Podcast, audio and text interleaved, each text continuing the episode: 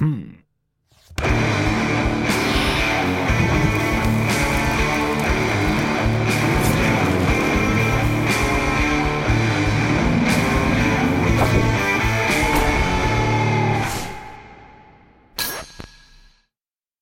Zdravo svima, dobrodošli u još jedan Agela Session. Nalazimo se trenutno u studiju koji se zove Down There Studio na Novom Beogradu i uh, sa mnom su momci iz grupe Savana, Tako je. a, ali da saznamo nešto više o njima zapravo.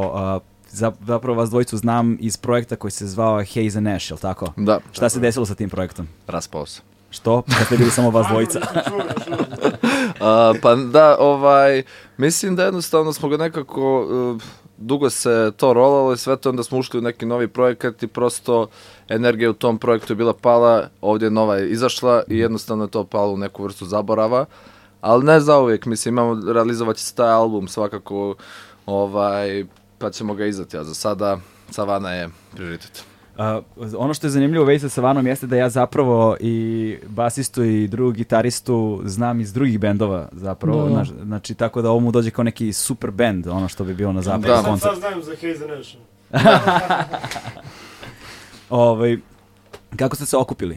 U suštini, uh, da kažemo, ta originalna neka postava koja započela je bila uh, Aleksa Nedić, uh, Aleksa Mistorović, Andrej Lovrić i ja. Uh, I na, uh, pridružio nam se na, u ritmičkoj sekciji u tom kreativnom uh, procesu Marko Ajković iz Zlatna Lilija. Uh, u suštini bend je započeo jako na neki čudan način. Ja i Aleksa smo se upoznali, uh, Nedić Aleksa, i negdje smo imali neku malo, da kažemo, bolju uh, žurku neku noć i bili smo u fazonu, brate, da započnemo bend i ko naravno bolji, zovem ja njega iz Haze Nasha, on je već svirao sa, sa njim u, u stepi, mislim to nije bilo kao ideja da se napravi bend, ali kao ajde imamo jednu probu. I čim smo imali probu, uh, iskoristili smo jedan riff koji je ono već prije napravio i to je toliko teklo jednostavno da smo odlučili, brate, ajde da probamo ovo. Da. A Aki na bubnjevima Da, ovaj, uleće posle Ajkovića. Upravo tako. To, I ti si Aki sviraš ono u nekoliko bendova, u stvari ono pola bendova koje trenutno slušam sviraš ti bubnjeve. Ono, tako. Da. Ne, što, što, što studijski, što koncertno, što ovako kao zvaničan član benda.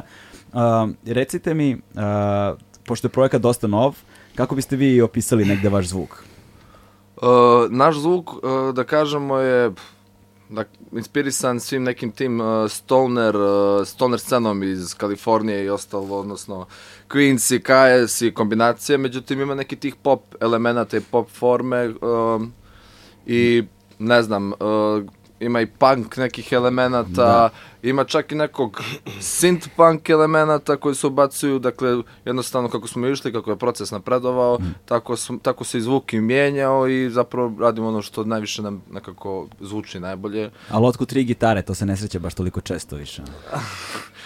Pa, vi- e, mislim da vizuelno dobro izgleda, definitivno, uh, a i pritom jednostavno smo imali tri gitare u bendu.